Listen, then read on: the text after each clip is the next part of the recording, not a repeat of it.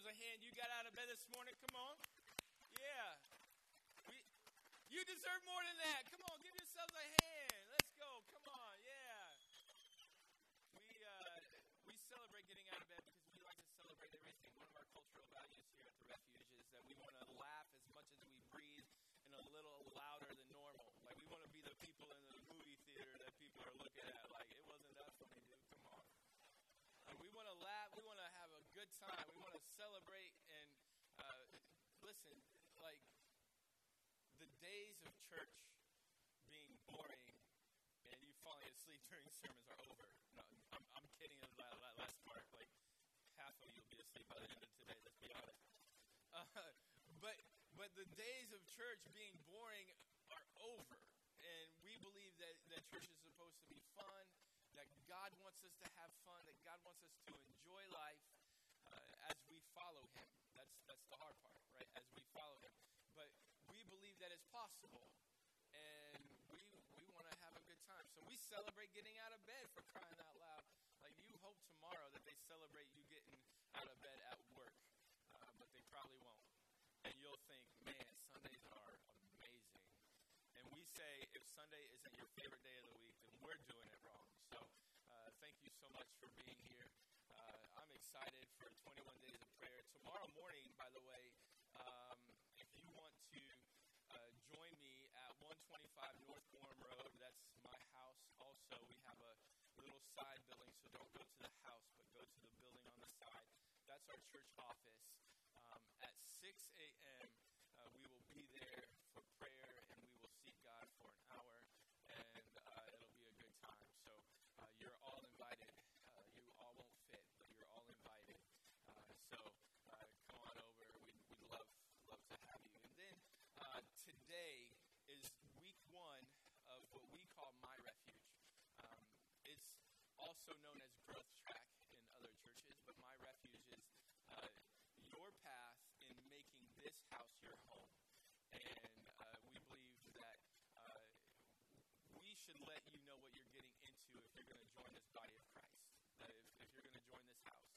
And so, um, week one today, we're going to talk about my place. We'll talk about the system and the structure uh, of our church, uh, some like uh, government type things and that sort of thing. And uh, child childcare and snacks are provided, as we say in our announcements. So uh, you're welcome to come. It is at 11:45 uh, in the Littles classroom. Uh, I hope to see you there uh, today. Uh, this morning we are beginning a new series. Say new series. New series called Christian-ish. Christian-ish. Uh, typically, as we we're coming off of what we called Summer at the Refuge. Um, summer at the Refuge was where we didn't have much structure. So we're slowly going to get back into structure this morning.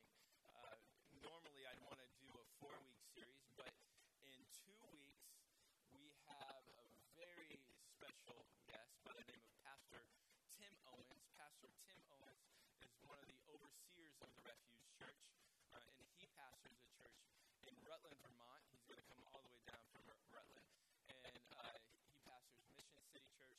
They just built a how uh, they just built a building for their church, and um, he is going to come fired up. And and what's great is I surround myself with people that do things like building projects, so that I know that if we ever come to that, then I know I can rely on those those men that have done it before. So uh, they remodeled the building. He'll tell us all about it. I'm sure it's like having a baby, a grandbaby. Like you want everybody to. He'll probably send pictures and put them on the screen, and I'll just be like, Tim, come on, you're just pouring it onto us that we don't have a building. Like, come on, just just get over it. So, uh, but you're not going to want to miss that. And then in two weeks, um, so the week after that, uh, one of our very own, by the name of Brian Harris and myself, are going to be talking uh, together about music and science and God and how they all go together. And it's going to be an amazing, amazing thing. Brian is the CEO of a company called MedRhythms, and they use music and healing the brain. And it's going to be a great, great week. So uh, I invite you on August 25th for that. Um, but today we start a two week series called Ch- Christian ish. I almost said childish. Let's hope we don't go there, right? Let's hope we don't go there. It's called Christian ish. Um, how many of you have some friends that, or maybe you are the friend that uh, you get together for, for dinner, you get together for lunch, and you're like, I'll be there 6.15 ish. Does that sound, sound good? Uh, you know, and, and so like, like, um, like 6.15 ish, and then you're, you're like, maybe lunch, like we'll, we'll be there around 12 ish, noonish. Uh, does that sound all right? Um, uh, that's kind of where where the Harold family lives is in the ish, you know. Uh, uh, we we uh, we've got like I always tell my wife, listen, I'm, like you broke me and I broke you because it used to be when we dated, she would set the time on her clock in the car to be 15 minutes ahead of where it really was. So like if it's if it's 11 o'clock, she's saying it's it's 10:45, and so I'm like, so then the reason she would do that is if she got there on time, she would be 15 minutes early. So uh, she has since stopped doing that, and now I'm like, hey, we're at, I'm at the door 15 minutes before we have to leave, and I'm like, hey, I've got my keys in hand. Let's go. Come on, we got to go. I'm in. I'm the first one in the car all the time, and I'm like, like you broke me and I broke you. I, I know that you guys understand the concept of ish time because you think that church starts at 10 ish, but it starts at 10. We start at 10 a.m. You guys understand that? I've been waiting all like that's the whole purpose of this introduction right there, just to let you guys know. but don't worry, I always get you back when we end at 11:15 ish. So hey, it's fine. It's it's it's a. We live in a time where people say, you know, acceptable to be in the ish, ish.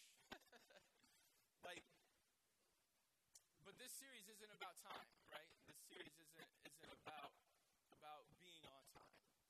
This series is about the standard that God has for us, uh, and the standard that that He requires from us. If you have your Bibles, you can turn to Revelation chapter 3. That's where we're going to be at this morning.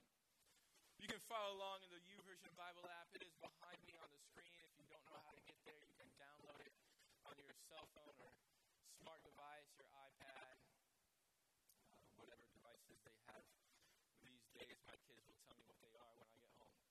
Um, but you can follow along in the YouVersion Bible app, and uh, we have all of today's notes. Before we read Revelation chapter 3, uh, verse 15 through 22, I want to kind of give you a little introduction about this part of Revelation. So, in the book of Revelation, a lot of a lot of people, a lot of Christians like to run to it and say, uh, like most of you will probably be disappointed that we're not going to talk about the entire book of Revelation. I'll get at least one or two questions after this series going. When are we going to do a series on Revelation? Because people want to talk about Revelation because it's all about the end times. And it's written by a man known as John, and uh, there's some debate on which John it was because let's face it, there's a lot of Johns in the Bible. But um, some people call just call him John the Revelator because he wrote the book of Revelations, and he was the one that God revealed these things of the future to. And in the first three chapters of the book of Revelation, he gives an introduction in Revelation chapter 1, but then in Revelation chapter 2 and 3, he starts writing specifically to seven churches known as the seven churches of Asia. Those churches, those towns, um, the towns themselves can actually be found in the country of Turkey uh, today, uh, which, which, is, which is really cool uh, because we have someone in our church that is Turkish. So I talk to him often about things from Turkey, and we talk about stuffing and gravy and cranberry sauce and all that stuff. Just kidding, just kidding. But the church, the cities themselves are in Turkey, and um, but the churches are no longer there. And and I was talking to him last week, and we were talking about how sad that is that the churches aren't aren't there anymore. And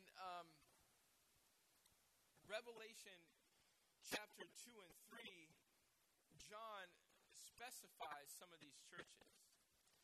We're going to look, for the purpose of this series, we're going to look at one of those churches. It's in Revelation chapter 3, verse 15 through 22. It's known as the Church of Laodicea. And there's a reason that we're going to look at this church and only this church. And I believe it's because this church is often described as the church today. So then let's see what it says about the church today and hopefully we can learn something from it. Revelation 2, uh, 3, verse 15 says, I know all the things that you do, that you are neither hot nor cold.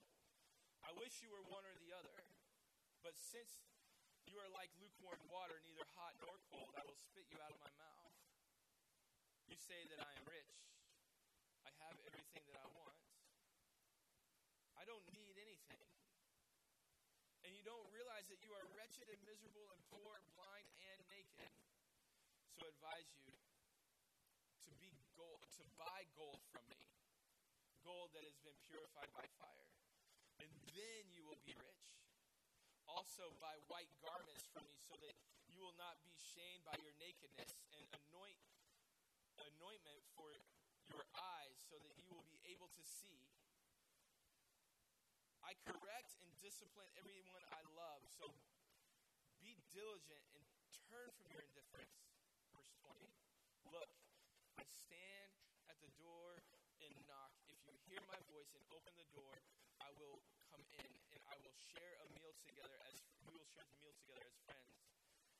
Those who are victorious will sit with me on my throne, just as I was victorious and sat with my Father on the throne.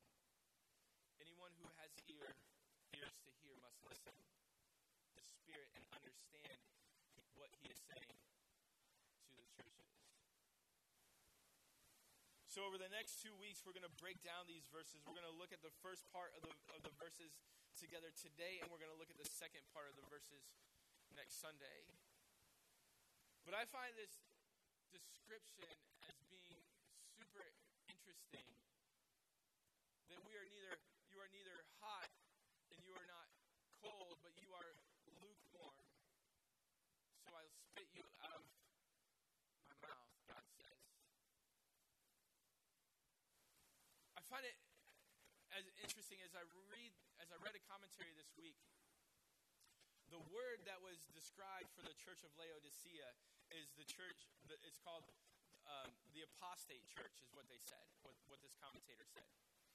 And so then the next logical question for myself, many of you are far smarter than I am, so you already understand what apostate church means, but I had to look up what the apostate church was.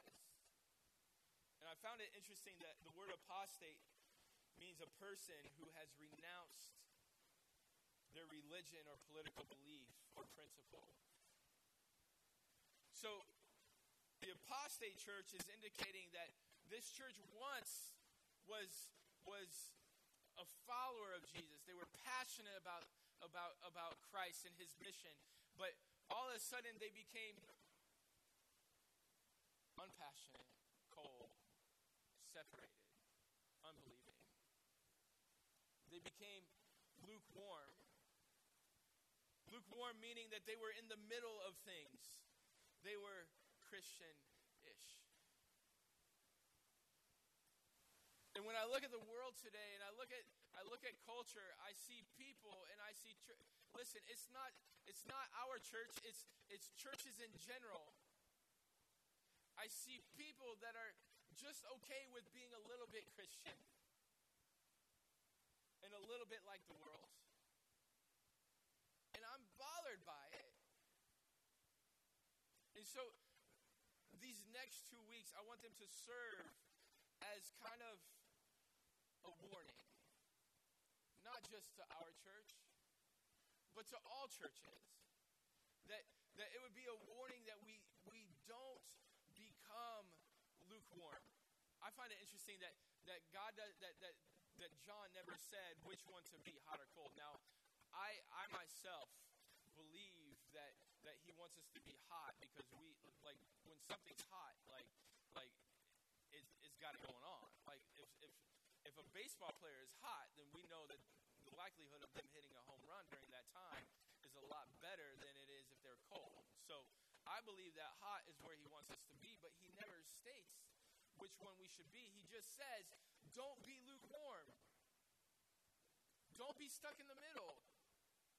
And I think of my friends that are that, that have turned their back on, on faith. I've, I've got some friends that, that have completely turned their back on faith, completely turned their, their, their back on, on what Jesus has done. And I look at them and I get so frustrated with them. But you know what? John's not speaking to them here. He's speaking to the Christians that are just Christian-ish, that are just that are just in the middle. I never want to be stuck in the middle. I never want you to be stuck in the middle either. Our culture is known as a post Christian culture. We are a culture that, that like when, when churches, when the church looks at culture, it sees a post Christian culture. People that once were Christian that no longer are. And that's why the church of Laodicea describes the church today. Because it once was, but it no longer is.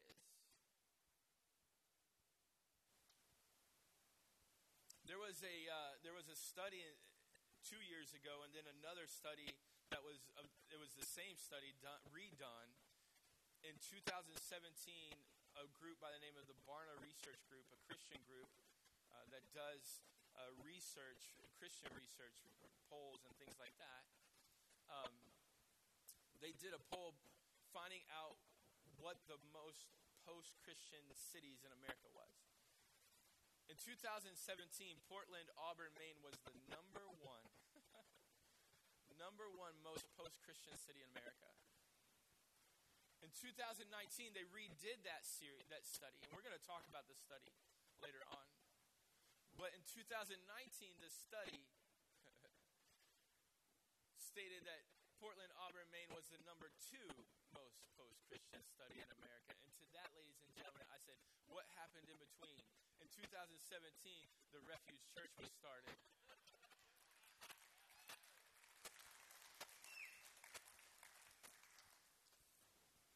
We're making an impact, ladies and gentlemen. But the study of post Christian, of a post Christian world, has me troubled. Number one was uh, Springfield, Massachusetts in 2019 study. Don't worry, I'm not going there. I'll stay right here. So this this these next few weeks, I want to look at God's resolution for this post-Christian world that we live in. I had a big idea today, the big idea today would be this: making a choice is always better than being in the middle. Making a choice is always better than being in the middle. Revelation 3:15 through 17 again I'm going to read it. It says, "I know all the things that you do, that you are neither hot nor cold.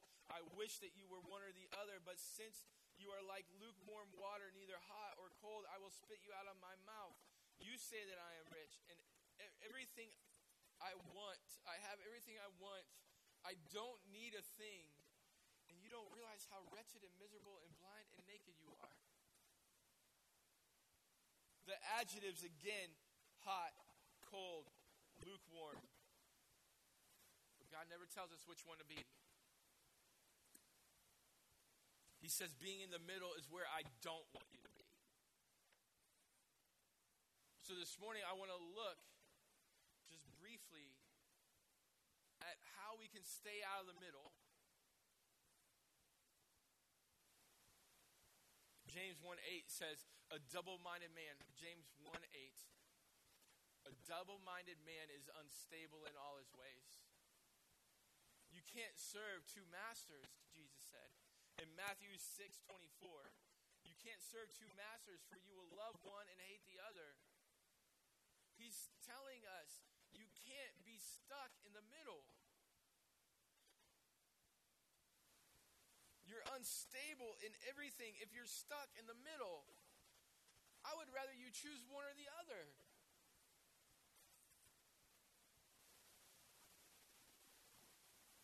So, this Barna research study, we're going to look at it for the rest of our time. Um, the part, the, the first part of it, it said this. Re, forgive me for, for reading this. It says, to qualify as post Christian, individuals must meet 9 out of 16 criteria, which identify a lack of Christian identity, belief, or practice. These factors include whether individuals identify as atheists or have ever made a, a commitment to follow Jesus.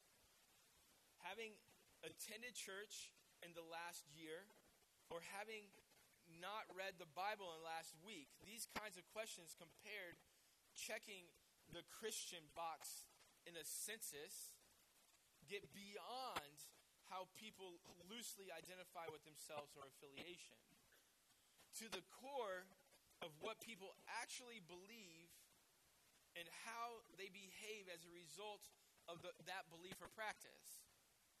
These indicators give a much more accurate picture of belief or unbelief in America. So basically, what it's saying is it lists all these things to get to the, the like, do you really believe what you say you believe? Because in a census, all we have to do is check a box, I'm Christian. But this study itself, based on practices of people, are you Christian or Christian ish? I thought it was interesting that if you check 9 out of 16, if you qualify for 9 out of 16, then you're classified as, as, as post Christian. But if you if you if you check 13 or if you, you hit 13 out of 16, then you're considered severely post-Christian. So the factors were these. I'm going to read them quickly and then we're going to kind of break them down. The first one is uh, do not believe in God. Second one, identify as atheist or agnostic. Disagree that faith is important in their lives. Having not prayed to God in the last week have never made a commitment to Jesus, disagree that the Bible is accurate, have not donated money to a church in the last year, have not attended Christian church in the last six months, agree that Jesus committed sins, do not feel responsible to share their faith, have, have not read the Bible in last week, have not volunteered at church, have not attended Sunday school, have not attended a religious small group. Bible engagement scale is low in the past week, and they disagree strongly or somewhat that the Bible is accurate, and finally they're not born again. Those were the things that, that those were like that was like the list that they went through as they called people, and it was like 22,000 people in each city. So it wasn't like they called 10 people and 10 people did this study. It was 22,000. Portland, Auburn, Maine had 60% of the people identify with at least nine of those things being post Christian. 60%. Now, the number one city, Springfield, Mass., had 66%. So we're not far behind, but we made an impact. And so this morning, as, as I look at this study, and listen, I know that I could use the Bible and I could, I could, I could state how, like, we should live our lives according to the Bible. I hope you guys know that. I don't want to beat you over the head with the Bible this morning and say you need to go to church. I want to use Barna's research to show you. Not just going to church, but all the things that he says. Because the things that they looked at in this study showed us uh, that if you identify as post Christian, these are the things that they look to. So, if we're going to be Christian ish, these are the things that we're going to identify with. And so I just want to kind of look at these this list and ask ourselves, how are we doing in these areas? As listen, as I as I go over these these nine points with you this morning, I want you to ask yourself, how are you doing in this area? Because for me, I had to do the same thing. Am I doing in this area?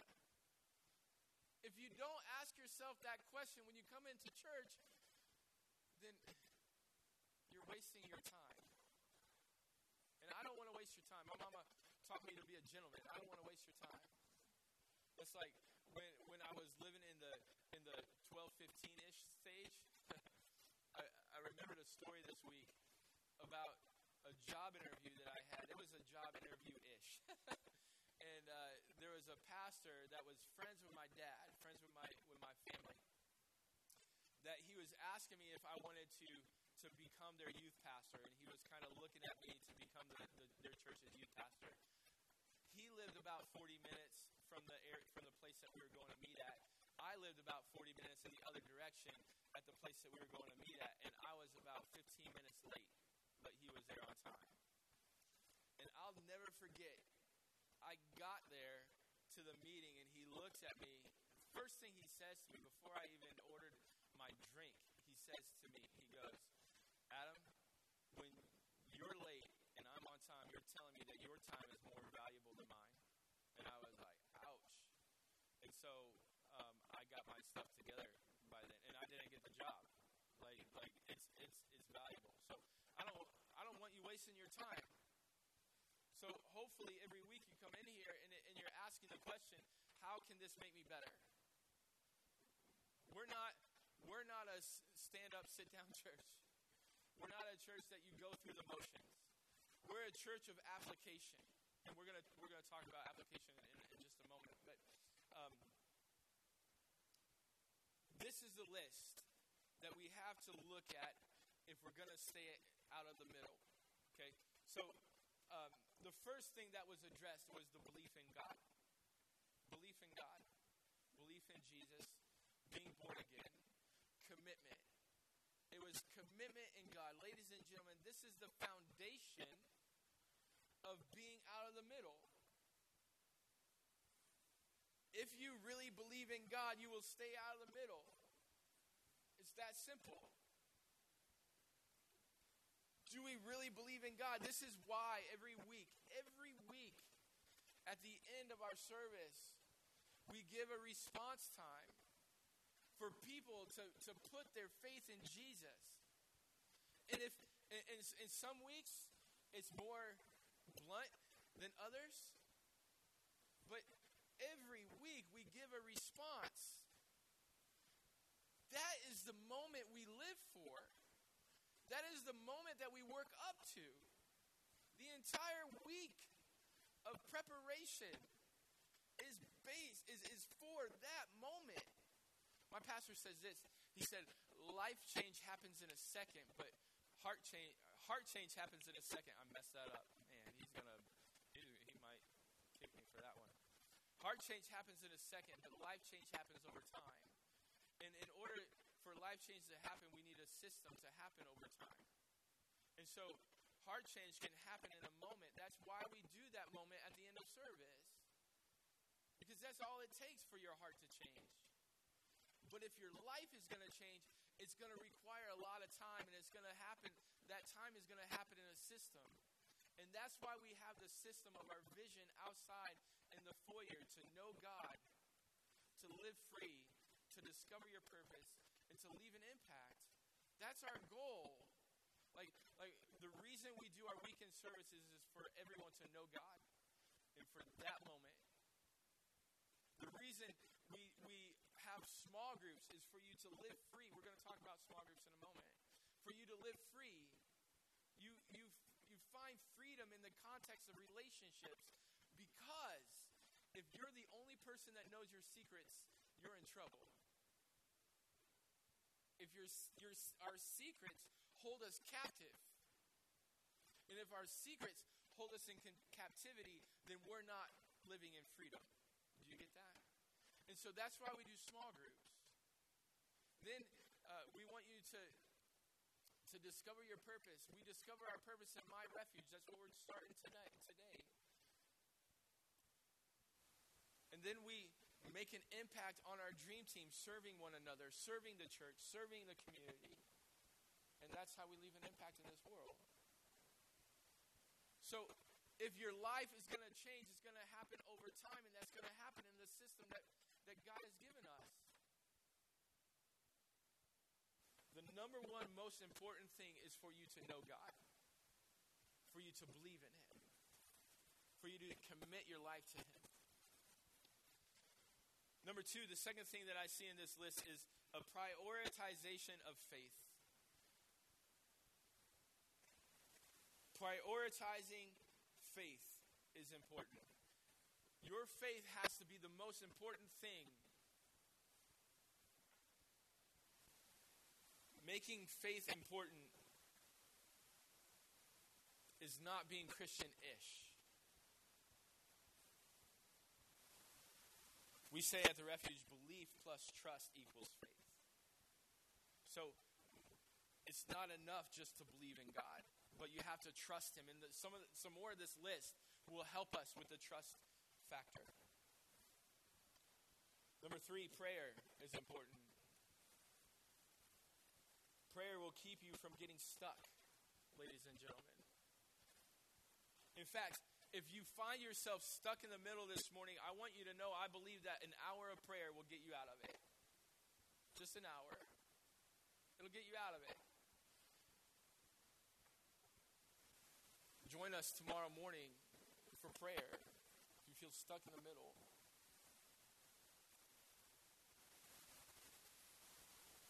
Number four, the Bible is important. And it's not just the Bible, but it's your belief in the Bible. Is it accurate? Is it what it says it is? Is it true? Is it the authority of my life? And then after you answer all those questions, it's the application of the Bible. So, do you believe that the Bible, what it says, is true, but do you apply the Bible to your life? Because, ladies and gentlemen, when you apply the Bible, the Bible comes to life.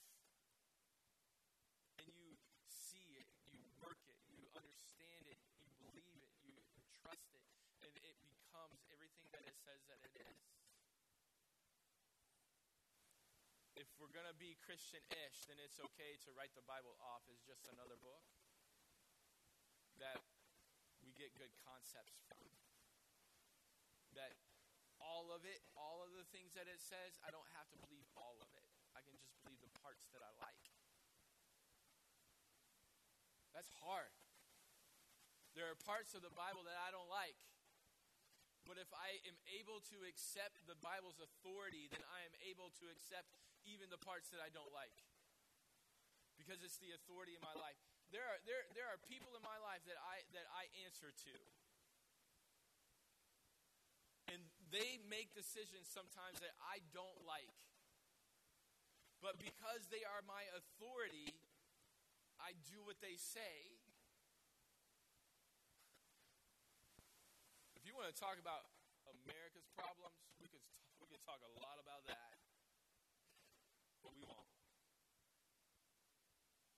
But we have to identify the Bible as important our belief in it and our application of it. Number five, this is Barna. This isn't this isn't the Bible even. This isn't this isn't me even. But number five is giving or tithing will keep you from getting stuck in the middle. When you give to a religious organization, what you're saying, Jesus' words in Matthew 6 21, you're saying that the church has my heart. The Bible, Jesus said that where your treasure is, your heart is also. And so, what you're saying when you give to the Refuge Church, you're saying, Refuge Church, you have my heart. You have my heart. Number six, church attendance is important to stay out of the middle. Being here, it's a part of prioritizing our faith. That's, that's why it's important. Going to church is important to stay out of the middle. Besides that, I've got a secret for you. We miss you when you're not here. We do. We sit there. I, I'm sitting here this morning, and, and, and trust me, I, I'm so thankful that all of you are here, but I'm looking in, in, in parts of the auditorium going, oh, I wonder where that person is. They usually sit over here. And I, I'm not the, we don't like to be the type of church that people sit in the same places all the time. I, I like to change it up, but, but I'm sitting here, I'm, I'm going, where's, you know, that person isn't here this morning. And that person isn't here. Because we miss you when you're not here. We want you a part of our lives. It's a, it's a joy to do life with you. We like you. I hope you have other people in your life that like you, but we really like you. Look at your neighbor and say, I like you. Look at your other neighbor and say, not like that.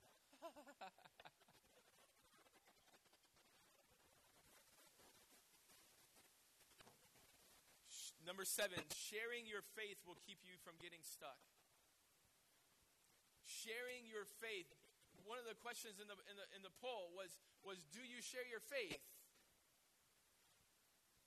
I find it interesting that they ask people, Do they believe in God? And then they ask them later on if they shared their faith. Well, if they don't, if they, if they didn't get I believe in God right, then they didn't, and definitely didn't get I share my faith right. Do you share your faith?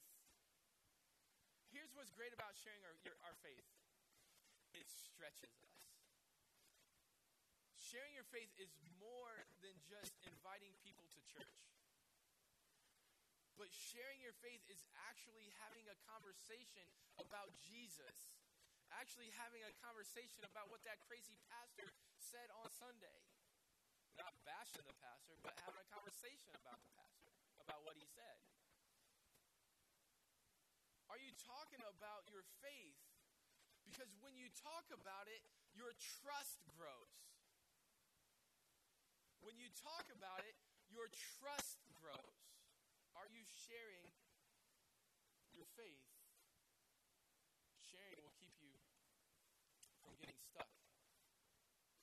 Number eight is serving will keep you from getting stuck. Serving will keep you from being lukewarm.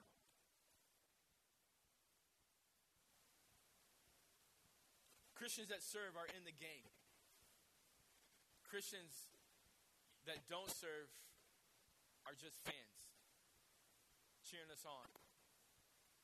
Now, fans have a purpose. Fans are good. Like like the Chicago Cubs are really thankful that I'm their fan. They need fans. That's why they do it.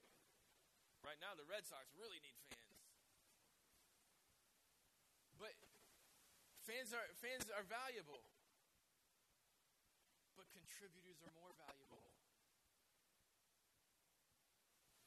And that doesn't mean that that that people that serve are more valuable than but it does.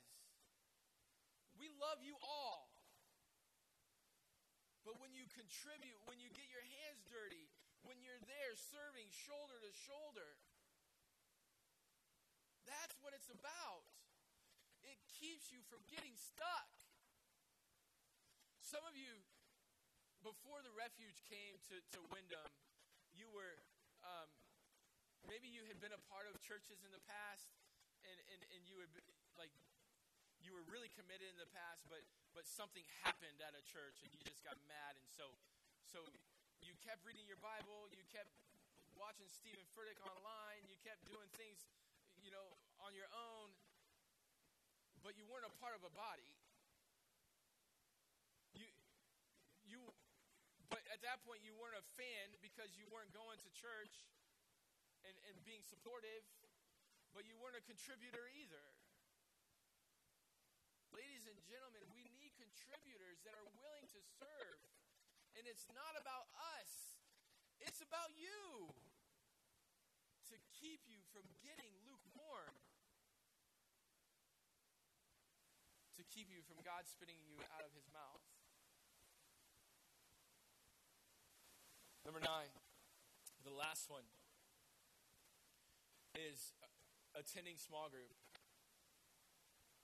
attending Sunday school or small group was a part of that, that study. We need each other.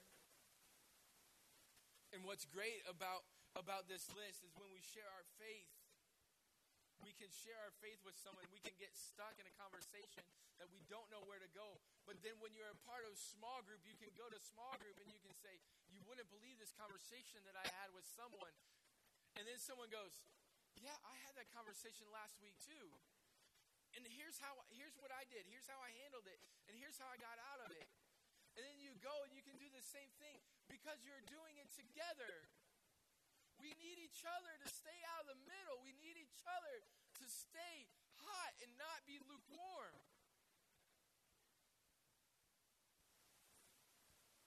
This last week I heard an illustration. I used to I used to hate giving sermons like this because they require a standard.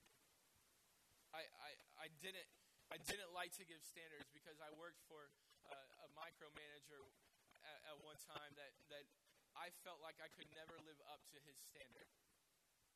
And so, as a leader, I, I, I just quit giving standards to people. Because I felt like I could never live up to the standard. I thought that other people felt like they could never live up to the standard either. And then a couple weeks ago, I heard an illustration that really allowed me to appreciate the standard and having standards. And if you haven't noticed, I'm a I'm a baseball fan. So forgive the the baseball illustration, but but this is home plate.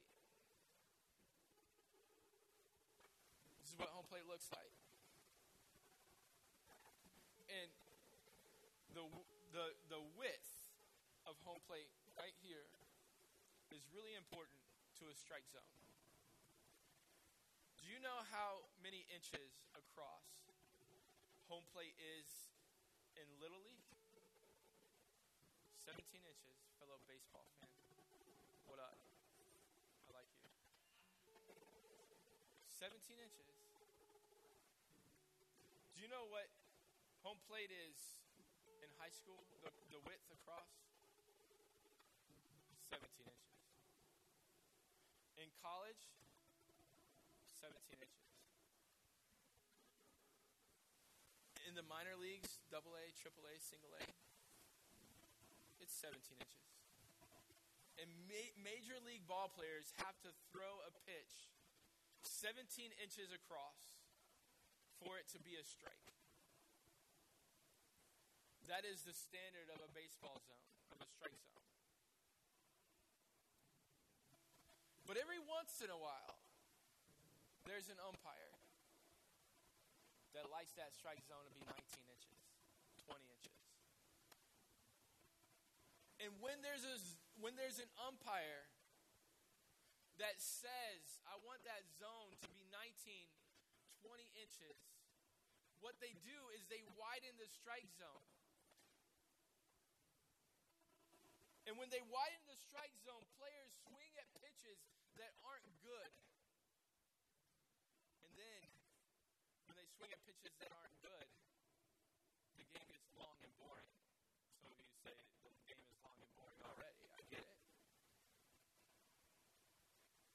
But when they swing at pitches outside of the zone, it's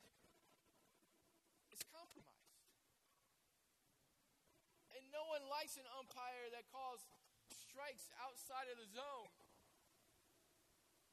No one likes an umpire that says my standard doesn't apply to the standard. And what happens when we don't live up to God's standard, ladies and gentlemen, we widen the zone of our life. But God, when He says you are lukewarm, He says you are living outside of the strike zone. We have to get back to standards, ladies and gentlemen. One more.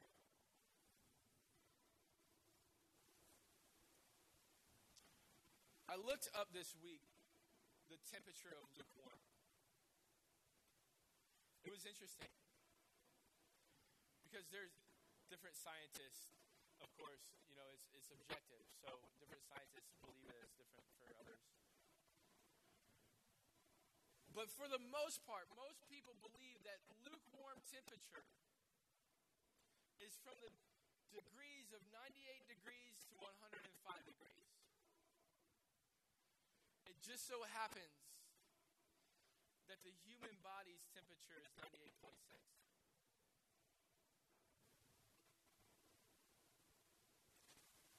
God says, if you want to follow me, don't be normal. I need you to be better than normal. I want you to be better than normal. I want you to be hot. Stand to your feet, every head bowed, every eye closed. Maybe you're here this morning and you've never acknowledged Jesus into your life. Ladies and gentlemen, that is only the beginning of a life well lived.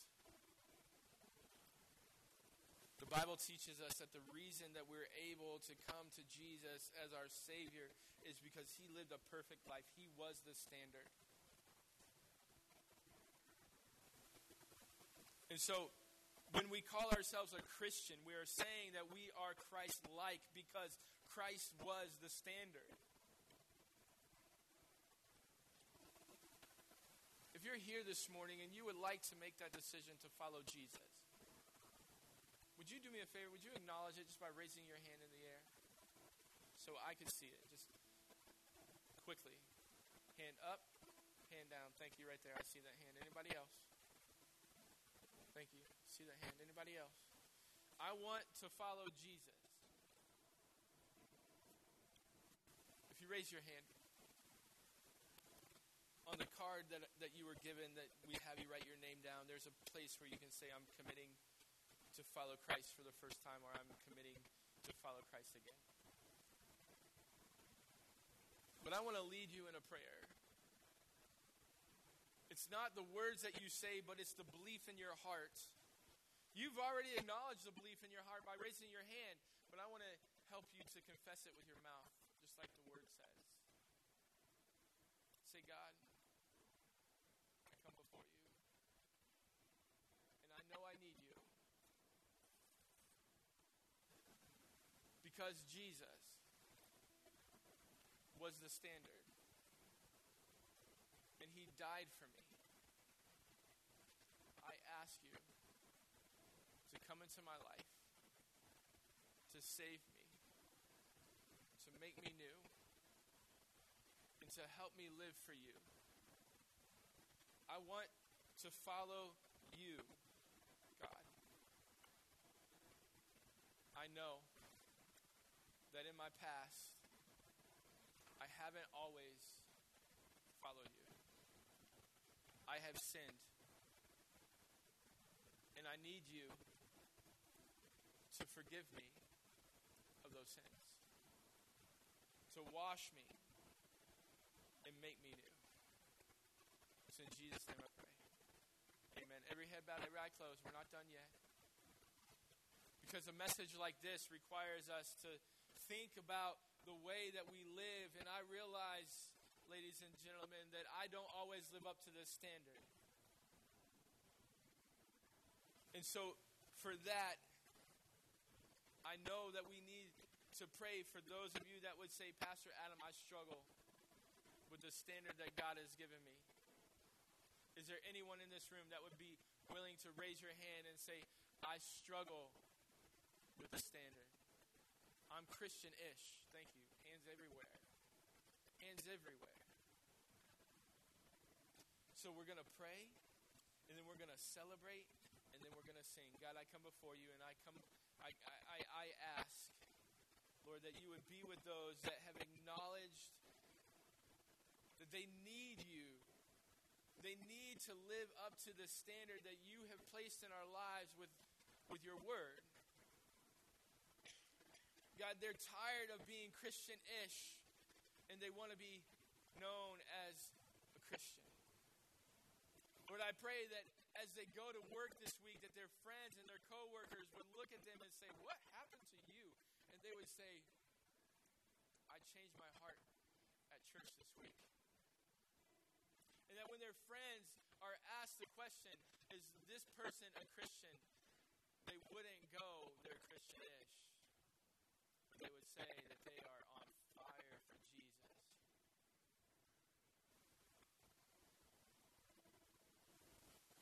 Father, help us to be a church that that's fire would burn so bright that we would be a city on a hill that cannot be hidden. That people would gravitate towards it and want to be a part of it because there's something different there. Lord, I pray that we would help each other live for you. And it's in Jesus' name I pray. Amen. Give God a hand today. Come on. Is God good?